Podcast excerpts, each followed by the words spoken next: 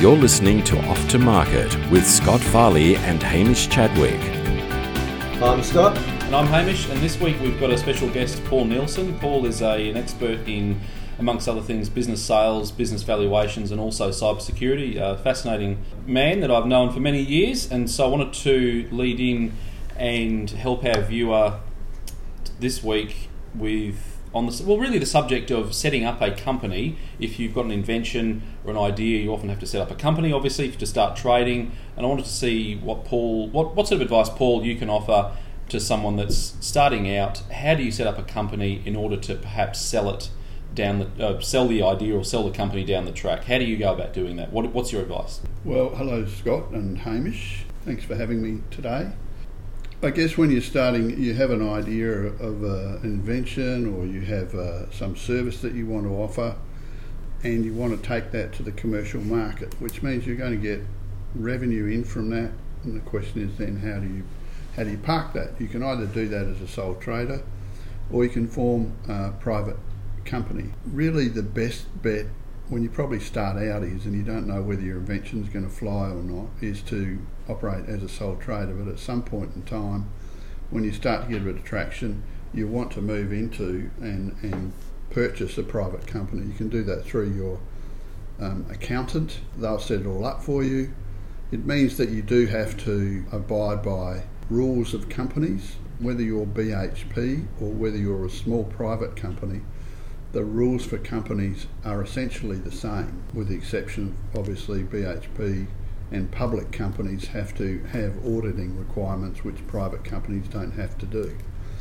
And one of the reasons why you do that fairly early on, even though economically it may not be the, the thing to do, um, and your accountant needs to give you advice on this, is that if you want to sell your company at some stage, you may get to the point where the company grows, puts so much sweat equity into it that it's driving you crazy and you don't have any home life and, and all the rest of it, and you want to sell it, then you need to be in a position to be able to sell it. So, what I tell people when they first set up their organisation is you need to have a plan going forward along with all the other plans that you have in terms of revenue and business plan and all those sorts of things, you want to have an exit plan when you start and set things up that way because if you don't, when you get to the point where you need to sell or you want to sell, then it's much easier to do if you're already set up that way. Particularly if you want to sell to somebody who's in the same type of business as you, or maybe in a someone from outside who doesn't know anything about your business. Very good point. If you don't mind me stepping in there, sure. Just had a situation now, and, and when we first sit down and try and talk about starting a business, we really try and plan through and get people to think about what what the result of this project's going to be to them personally. And we have certainly found, it, even just recently, uh, one of my my my um, mothers who are entrepreneurial and have a startup, it's just got overwhelming and fantastically profitable and innovative idea. She's got all the marketing knowledge and everything. She's got tired, and she's had to sort of you know get rid of it. And uh, yeah, it was never part of her plan, but now it's snuck up on her, and she hasn't been set up for it. Um, luckily, she was pretty organised, and it wasn't too bad, and she did get rid of it. But yeah, if she had have maybe had some plans in place to start with, it might have helped her. So, what what sort of things do you do you do you put in place in order to get that sort of be set up to, to, to exit out? Well, that's an interesting question. There's really four things that you need to think about if you want to exit to get the best money for your business. So if you get in the habit of doing them when you start off, then it'll flow through to the business. You can show a, you know, if it, let's say the business has run for 10 years and then you want to to exit, you'll have that 10 years history and mm. you you know, it's like cleaning your teeth in the morning. It's something that you just get used to doing. The first thing is you need to have a business plan, a written business plan. Most business plans go from uh, for a three-year period, and they roll over every every year. So it needs to be something that you're actively involved in writing that business plan. There are lots of um, software you can buy to do it yourself, or you can engage someone to and do that for you if you're a startup, I'd suggest you probably don't want to engage someone to do it because uh, that's going to cost you quite a bit of money. Um, but just have a look on the internet, you'll find plenty of programs to do that. That's the first thing. The second thing you need to have is a standard procedures manual. Standard procedures manual is this is how my business runs. Um, let's say you buy products from someone else. It's this is who I buy the products from. This is their telephone number. This is the person that I talk to. This is the price that we buy these products for. This is the lead time to get those products. Absolute detail into how your business works. If it's services, then the same the same sort of thing. But a standard procedures manual, and, and you can once again go to the internet and find standard procedures manual, fill them out yourself. Just having those two things will get you anywhere between 20 and 40 percent more for the value of the business Yeah. when you go to sell it. And the reason is quite simple. If I don't know anything out of your business and it is an innovative business and you've got something unique, all the knowledge is in your head. My biggest fear is not that I won't be able to run the business, but my biggest fear as a buyer would be that with all the knowledge in your head, when you exit the business, I'm going to lose my money. So that's the biggest fear of buyers is I'm going to lose my money. So they don't look at it from the point of view, of oh, this is exciting, this is good. They don't become emotionally involved. It's always what is the threat of this. It's amazing So those- how much how many details you have, even in the Yeah. most simple business. The, the amount of details you store in your brain Yeah. is incredible. And and the thing is, if you start it when you start, you build this this volume of, of uh, uh, business. That means that if I don't know anything about your business, if I have the plan for the next three years written, and I have the standard procedures manual that tells me how to how to execute that plan, I can step into your business with no knowledge of what you do, and run an effective business. Mm. Uh, the third thing, really, these days is uh, contacts management, customer CRM. Hamish, what does that stand for? Customer relationship management. Correct. They are absolutely important. Years ago, when I was uh, involved in other businesses, I was really anti them, particularly when I was employing salespeople, because I didn't want them sitting around an office filling out forms and doing stuff like that instead of getting off their bot bots and getting out there and and uh, and selling. Mm. And it was just a time waster for me. But these days, I see the benefit of it, particularly when you're um, selling a business because it's got all the information. It's like the um, standard procedures manual, or can be part of the standard procedures manual, but it makes you it makes your office almost can be a paperless office. I have a client at the moment who I'm selling that's in the tourism industry. They have a CRM program, and I've been amazed at what they can do with that. Um, so, the, from the point of view of when I look at their business and what they're doing, they have small revenue, but they have a CRM program that they've tailor made for their industry. It's the only one of its kind. I've requested they get an innovative patent on that. Um, what we're actually selling in that business is not their income stream, is not the market they're in, but it's that CRM program. And I believe that I'll get probably three times what the value of that business is because of that CRM program, because it's so unique. So if you start that and you have the first three, and the fourth thing is cybersecurity, which I believe we're going to talk about a bit later. So I won't go into too much details, but Kevin Rudd said that climate change was the uh, biggest challenge of our generation. In business, the biggest challenge of our generation is cybersecurity, how to be secure. So we'll talk about that a little bit later.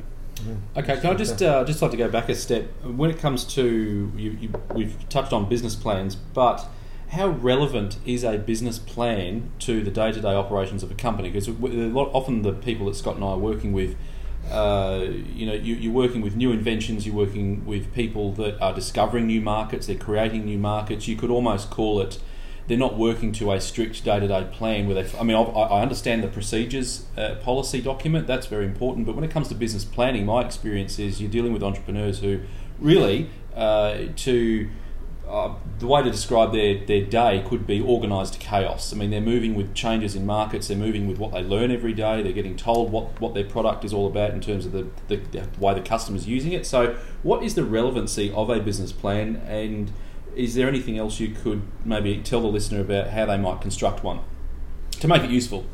Well, the first thing is if you don't have a business plan, you're really planning to fail. And I love your term organised chaos. To me, that boils down to just chaos. And so, what a business plan does is put the organisation back into it. It gives you something to go to go for, and if nothing else, it will make you think about the future and how I want my business um, to evolve. So it's really important that you, you have a business plan, even if you're pinging from left to right. Um, people that don't have one, and that's why you know only 30% of, of uh, new startups succeed, Yeah. is because they're not organised, they're we, not planned. we have a very simple plan when we start off because we don't know what we're dealing with, uh, but we Yeah. still have to have a plan. And so the first meeting is, you know, what you want out of the business, um, and so we aim towards that, that goal. So, you know, it might be as simple as uh, uncover all the issues, solve the problem, create a market ready product. That's sort of my field, and, and I'll have a plan for doing that.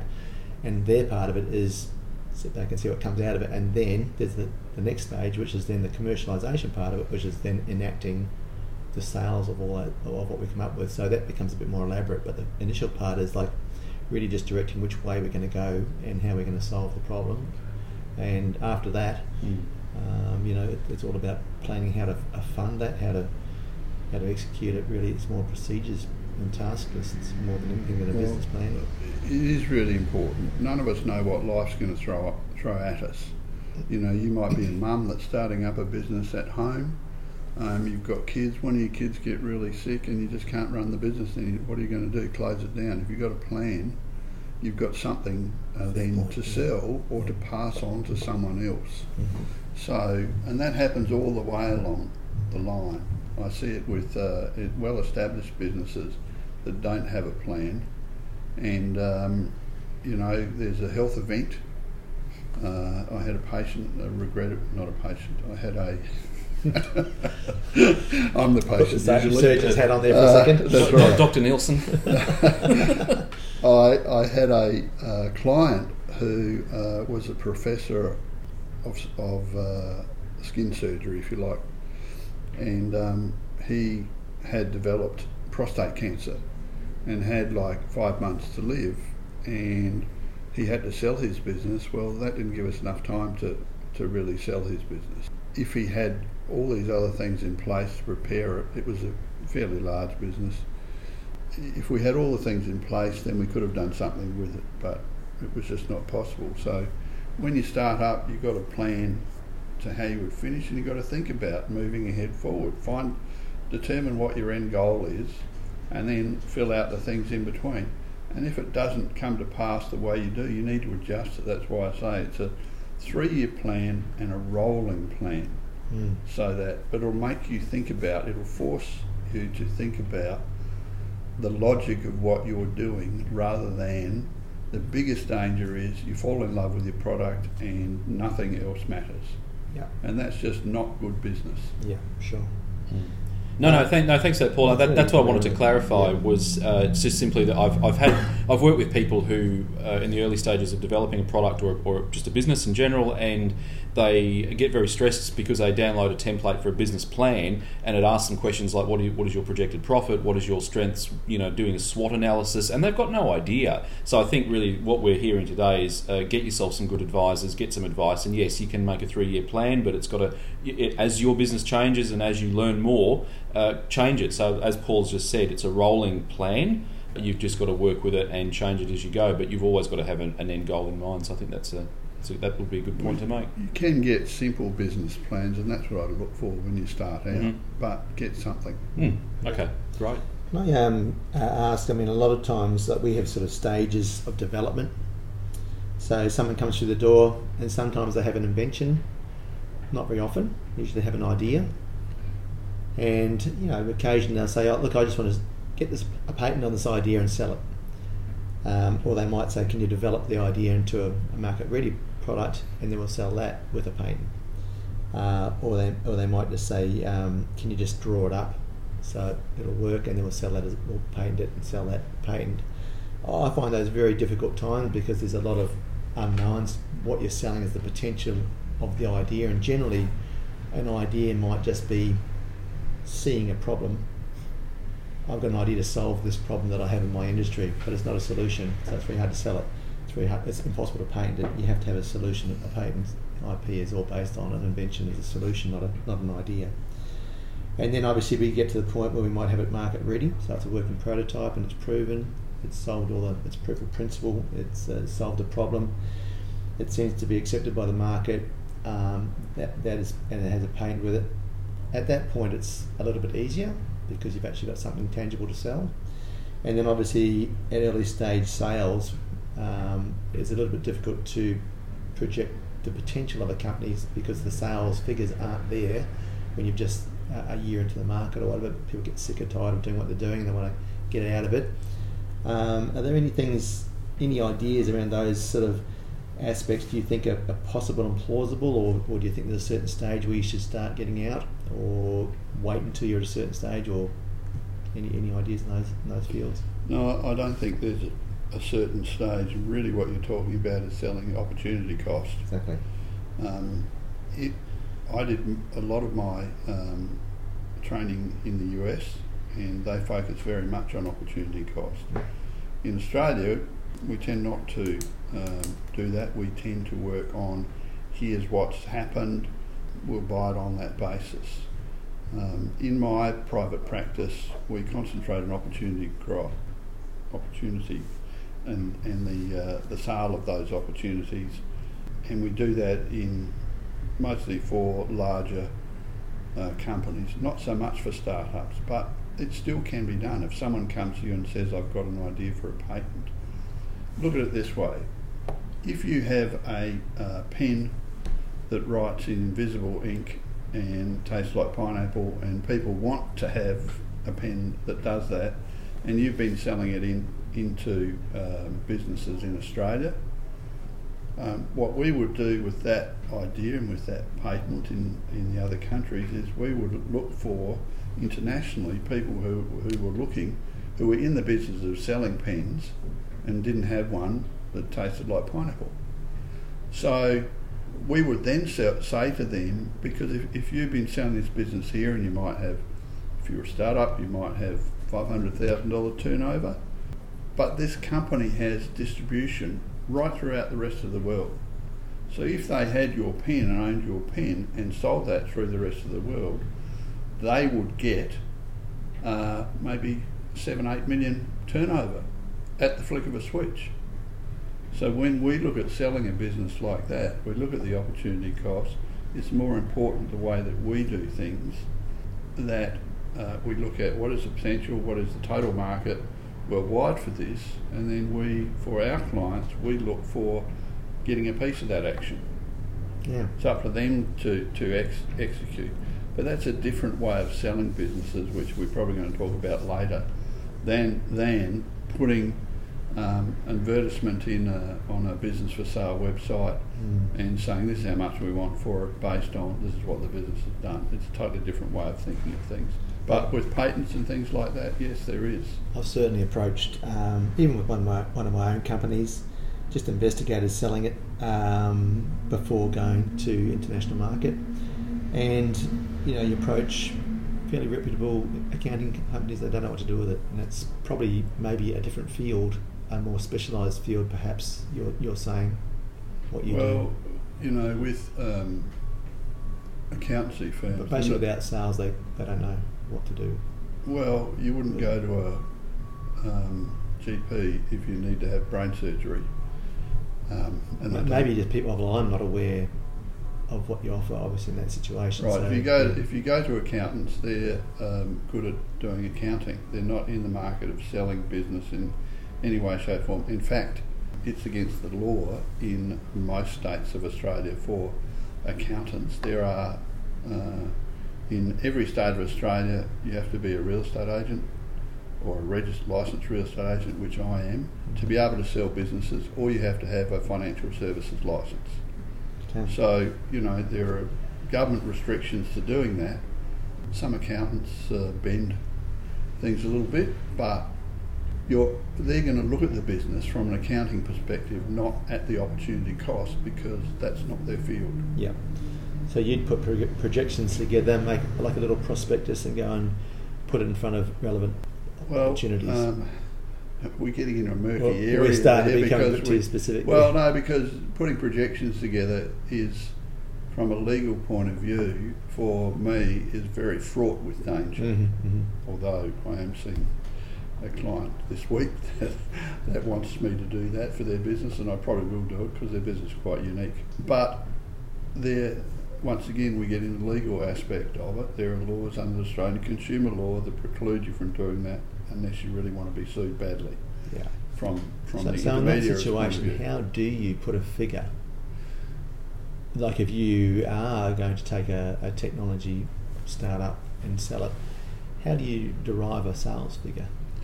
I guess that's the question. Well, um, we do a valuation on the business. Yep. And but valuations are uh, based upon um, the history of the business, the financial history of the business. There are two types of buyers. There are strategic buyers and there are financial buyers. Financial buyers or are like Hamish if he wanted to buy your business, for example, and run it just the way it he knows too much about it. He won't be interested. Want to work 60 Well, if he, let's say he was, let's say he was bills. interested in it, then uh, then uh, we would value it on the basis of a financial buy. So it's based on the financial history of it. Um, when we go to market with something like that, intellectual property, um, we value it based upon the what will it bring. For example, I had a, a client down in uh, I think it's Mildura around that, that area.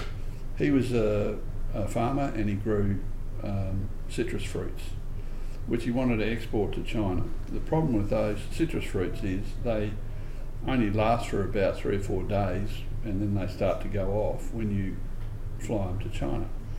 He had invented a cooling system that did not use gas to cool it, cool the produce down, but it allowed that, that fruit to, to rapidly um, go down in, in cooling, which gave it 7 to 14 day shelf life when it arrived. Hmm. And it was the only type of, it's the only um, type of machine like that in the world that we, we were knew of. So we looked at, there are many ways of doing that, but what we looked at was what would it cost if you bought another machine who also cooled things down? They use a huge amount of gas. How much would the gas cost? It was quite detailed, and we actually worked out a formula for um, what the benefit was to, to having his machine as opposed to that when it gets to the other end. And we came up with uh, a value for that, which was accepted by the bank. I think it was you know, somewhere between one and one and a half million um, for the uh, device. So there are ways of going around it, but it's based upon really what it will produce. But in answer to your question, with something like that, uh, a patent, for example, it's not up to me to decide what it's worth.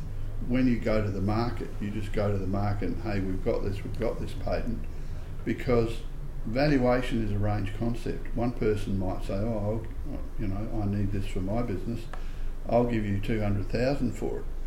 You might have another person who's got a different set of uh, views, and they'll say, "I'll give you two million for it." It's a range concept. When I did my studies in the US, there was a, a company called Nuco that we did many exercises on, and so it was the same set of financials at the end of it, when we were talking about valuation, there were 16 different valuations going from 1.2 million to 16.8 million for this same company, depending on who wanted to buy it and what they were going to do with it when they, they bought it. So it's a range concept. There's no. So is your strategy more to find the, the most valued c- customer for that company? Like if you go out there, you, you're, you're probably putting a lot of research into finding a company that's most likely to want the technology and pay the most amount of money for it. Is that your strategy, or because it sounds like it's hard to put a value on it? So, so actually finding the right suitor is maybe the Fine, the well, technology most, in the sales that, that, the plan you use. that I do, uh, they're strategic sales. They're not, not financial sales. We never advertise on business for sale websites. It's always by strategic acquisition letter. We look at companies that are in the same business that we think would be interested to buy, and we approach them and say, "Hey, we've got this. Before we go to the market, will you be interested in buying it?" Yeah. Um, it's happened to me in the past where, of those people we've contacted, they're not, but they have a subsidiary somewhere. Um, I sold a fairly large business to um, a company that was an English publicly listed company, um, and they had a subsidiary in Australia who, and the owner of that was a mate of the person that we, we approached. So they come back, it's all done confidentially. Um, it's also very similar to the way we sell businesses to competitors. I mean, that can be important, the confidentiality, because if Yeah, you've got a, very a important. product, uh, you may not want any of your suppliers or service contracts to know about the sale because it could affect those. So the confidentiality is obviously something that you have to be considerate of. It's hard to go and put it on a on a business sales platform generally. Um, so at, at Avanti, I mean, I'm just trying to think from a startup's point of view. Obviously, big businesses they've got big budgets, they've got time and people to do this sort of stuff. From from um, with Avanti, if if we've got a startup, you've got limited funds, limited uh, limited time to do things.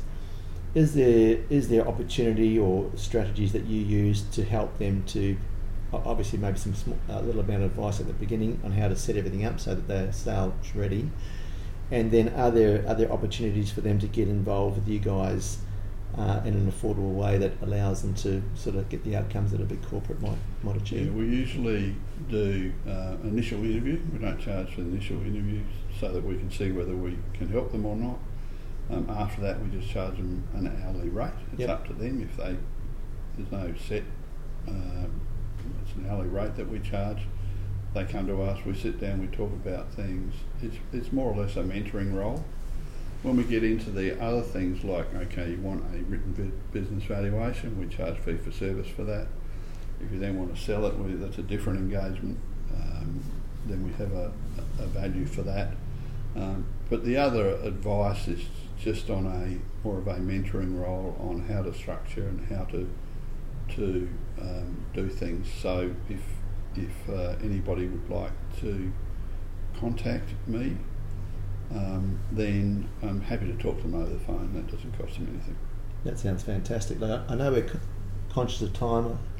But Yeah. might, Hamish might be. I was going to say, Paul, that's a, Paul a, a hell, of a years. hell of a lot of information. I think we'll revisit uh, some of that ne- in uh, next week's podcast. So I will be putting Paul's contact details on our Facebook page. So if you want to head on over there, you'll be able to get Paul's uh, email and phone number, and you can have a chat with him if you like. And uh, yeah, thank you very much, Paul. No, thank you, Paul. That's uh, pleasure. a lot of very valuable information there. It's very hard to find elsewhere. Yeah. You've been listening to Off to Market with Scott Farley and Hamish Chadwick.